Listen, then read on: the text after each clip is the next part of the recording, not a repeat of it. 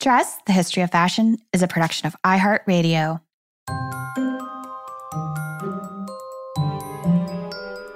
With over 7 billion people in the world, we all have one thing in common. Every day, we all get dressed.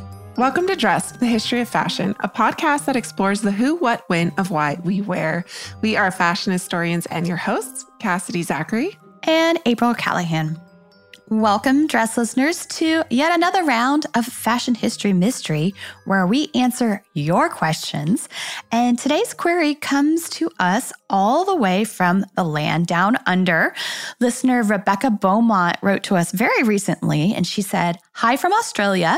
You both have spoken a lot about hemlines and the birth of the miniskirt, but I would like to know about how and when shorts became a women's wear staple. From Bermuda shorts to Daisy Dukes, they are a mainstay of my summer wardrobe. Ah, yes. And this is such an excellent question, Rebecca. And pinpointing the exact moment shorts began to appear in women's closets or dresser drawers was one that really required April and I to put on our fabulous dress detective hats and dive into our databases of historic magazines. Yeah. And uh, Cass, I, I, think both of us had some sort of like very general awareness that by the middle of the, the 1930s, we see very avant garde, fashionable women wearing shorts, but usually only in the context of vacation or resort wear. So I wanted to investigate when we first see this term shorts being used by the fashion press. And one fun thing I learned is that shorts is also a textile weaving term. So sometimes we see it appear in um, fashion magazines long before we see it used in the way that we mean here, um, referring to short pants or short trousers. And any of our listeners who listened to our episode on the history of the sailor suit from a while back will recall that young boys during the 19th century donned ensembles which featured shortened trousers. But using this term shorts for these children's wear garments was still so novel that an article entitled Summer Togs for Happy Boys, which appeared in Harper's Bazaar in 1923, it used quotation marks around the term shorts. Yeah, and you see this again and again when it's used during the 1920s.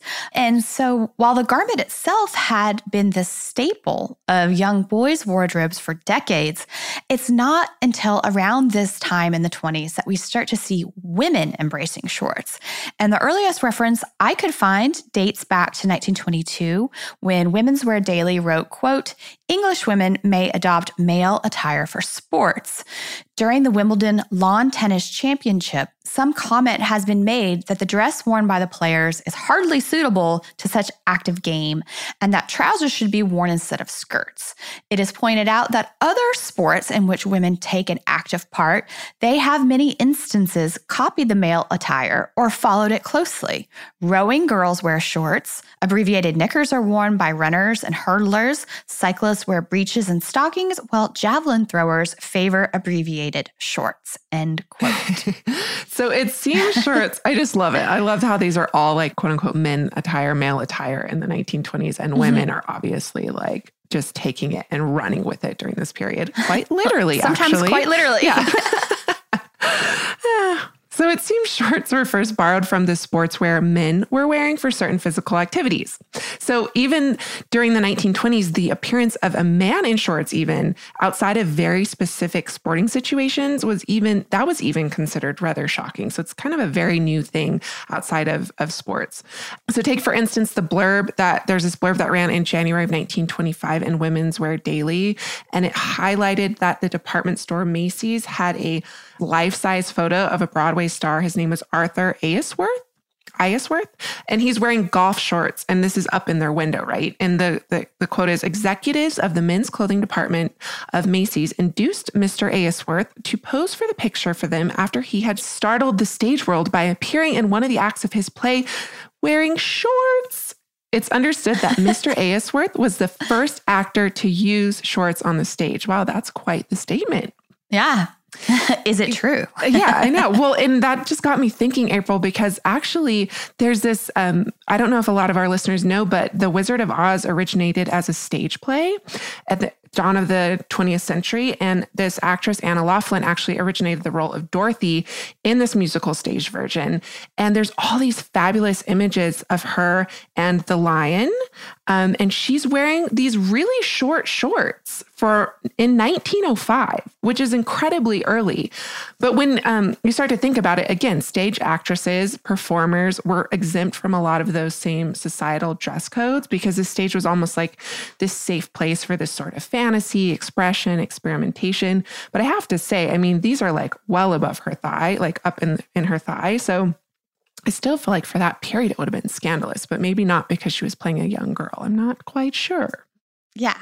Well, you know, and it may have been acceptable for an actress in a fantasy role to wear shorts on stage. I mean, she did have stockings on underneath them, but not so much in the real world because despite the rising hemlines of the 1920s, there was quite the scandal that was caused by a woman golfer in 1925 when she appeared on a golf course in Upper Manhattan wearing shorts, quote, a sensation was caused on the Van Cortlandt Park golf links on a cold day recently by the appearance of a young woman attired in a pair of very short golf shorts.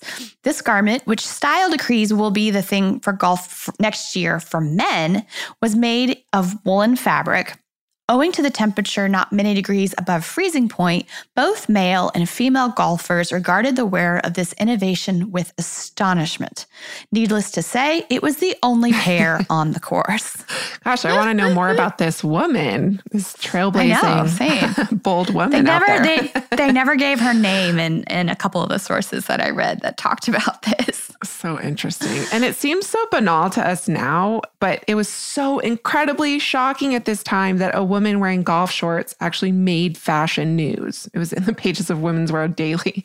And more than once that year, other articles from 1925 comment on how both men and women at Swiss resorts had adopted the traditional short Tyrolean quote unquote baby trousers of the region. So many of the women golfers who had paired their Swiss shorts with knee high stockings, and of course, this bared their knees, they were actually critiqued by men who chastised them for potentially exposing their knees to a painful sunburn because apparently men, April, did not face this same problem.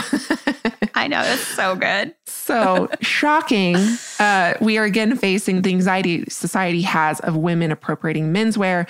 I mean, how many times have we talked about this on the show? I mean, it's been two years, two over two years. So, like maybe 30, 40. I mean, a lot. Yeah. it's come up qu- quite a bit. And just to underscore this, you know, societal anxiety, you can't get much more explicit than this article that was published in Vogue in 1926 which was authored by George S. Chappell and he writes, quote, "May a mere male voice protest against certain tendencies increasingly evidenced by our ladies of today, I refer, to put it briefly, to the wholesale way they are appropriating our habillement, our habits, and our mental processes and our very physical forms. Frankly, then, and speaking for a large number of my co-genders, we are beginning to feel suppressed. We sense the looming of sex extinction. I love the term co-genders too. Like, what is that I mean, I guess I don't love the term. That's a very interesting term, co-genders. Is he referring to his fellow males, I'm assuming? yes. I do believe yeah, so. I mean, no, yeah, no more sex distinction. What a um, shocking concept for the 1920s. And Chappell actually goes on to say, quote, let me be more explicit and refer to some of the ways in which women are gradually ousting men from their natural eminence and overlordship. In the first place, in the material item of clothing, they're undoubtedly stealing our stuff. And then he takes issue with women wearing trousers for any sort of sporting activity outside of riding horses. He derides the representation of women in the English House of Commons. And then he's discouraging women from aspiring to any profession outside of secretarial work. And you probably guessed it, friends, the matter of women wearing shorts is also not spared. He writes, quote, honestly, what more pathetically unlovely sight can there be that which my eyes have seen near an Adirondack camp where an overplump young woman in underplump shorts wheeled a baby carriage? Masculine motherhood, motherly manhood. Ugh, it was horrible, yes, but only a sample of what has now become a frequent occurrence. And and Cass, uh, this article I'm going to send it to you because it, it it's it just has all of this kind of like stuff in it. There's a lot more. yeah, a lot to unpack there. Um, and he's actually far from done because there's this whole section condemning smart young women who have now turned to doing bits of their shopping in men's specialty stores. So, particularly for sweaters and shorts, which was apparently a whole thing in the mid to late 1920s. Um, article after article notes, quote, men's shorts are selling in large numbers to girls. And, you know, men's shop notes, girls now buy men's athletic trunks. So, the favored materials um, that these shop these women shoppers um, were looking for included plaids, pastels, and printed novelty patterns. And something that I noted, especially about these articles about women buying shorts in menswear shops, um, and, and, sometime around 1927, a lot of them reporting from the West Coast. So um, several of these articles were talking about shops in Los Angeles, particularly.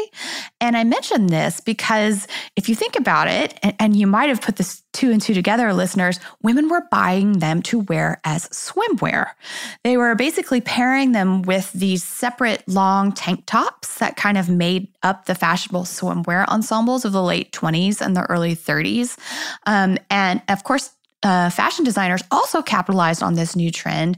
Uh, you know, haute couturiers like Jean Patou now created beach and swimwear ensembles, which featured shorts. And um, in Vogue from in 1927, uh, one of his designs is photographed it's really beautiful pair of kind of wide-legged um, black crepe de chine shorts. They're, they're fairly short. They hit about nine inches, eight or nine inches above the knee, and they're paired with just a simple sleeveless white T-shirt that has a a band of black trim at the neck.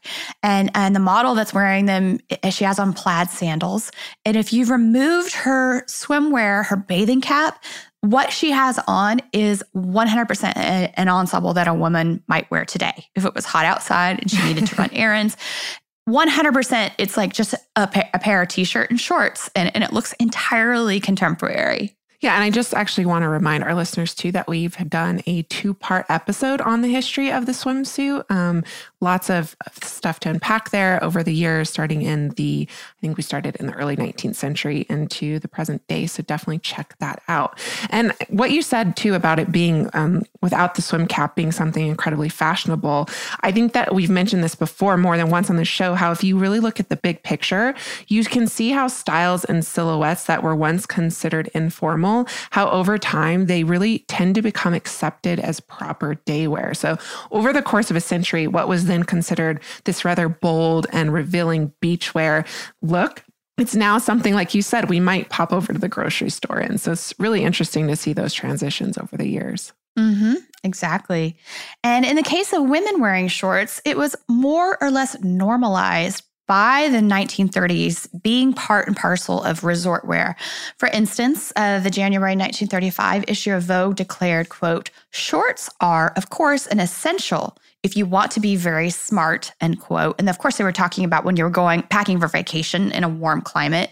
And, and we see article after article that promotes and features shorts prominently as the go to look when you're traveling to places like Palm Beach or the Hamptons. And women weren't only wearing them at the beach, but also around town. So, like, for instance, one socialite was photographed in visiting Palm Springs in California. And then her photo made it to the pages of WWD, where they were commenting on her matching set of a corduroy shirt and shorts during that same 1935 resort season. So we're looking at corduroy now here, Cass. You know, we're moving out of this realm of sport and into fashion proper. Right. And this is really something that continues to develop all throughout the 40s, the 50s, and of course the 1960s, this wearing of shorts for fashionable leisure pursuits. However, even in the 1960s, wearing culottes may raise an eyebrow or two if worn in the city. Um, American fashion designer Norman Norell actually caused quite the stir in the mid 60s when he designed a women's suit which paired this really nice tailored jacket with knee length culottes, which were worn with tights. And some people in the mid 60s still had a difficult time accepting shorts worn outside of beach locales, outside of resorts. However, as we've mentioned so many times on the show, the fashion revolution of the 1960s really threw out many of those old school rules of fashion, and women wearing shorts for a wider variety of occasions became much, much more commonplace. But not at my house, Cass. I have to fess up. I do not own one single pair of shorts, uh, not even for working out. Uh, I, I, I'm not saying I've never owned shorts. I definitely have. I wore them a lot when I was in my teens, but I just don't think they suit me now. I don't have anything against them per se, but they, they just, I don't, like if I'm in a store, I don't like gravitate to go look at shorts.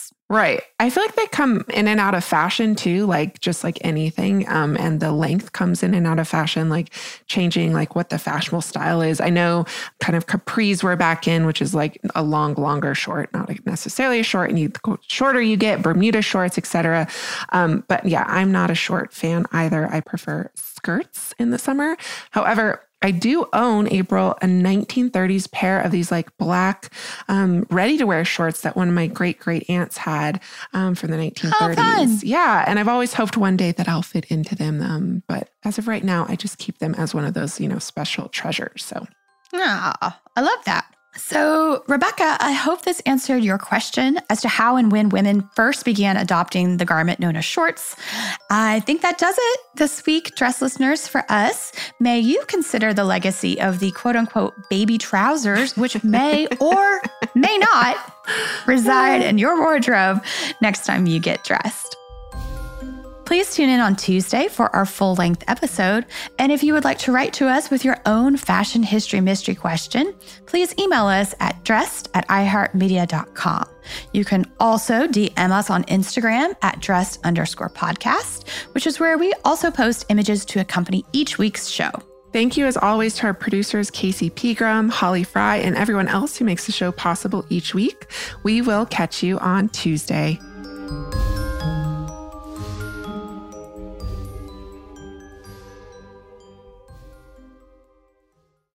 Dress the History of Fashion is a production of iHeartRadio. For more podcasts from iHeartRadio, visit the iHeartRadio app, Apple Podcasts, or wherever else you listen to your favorite shows.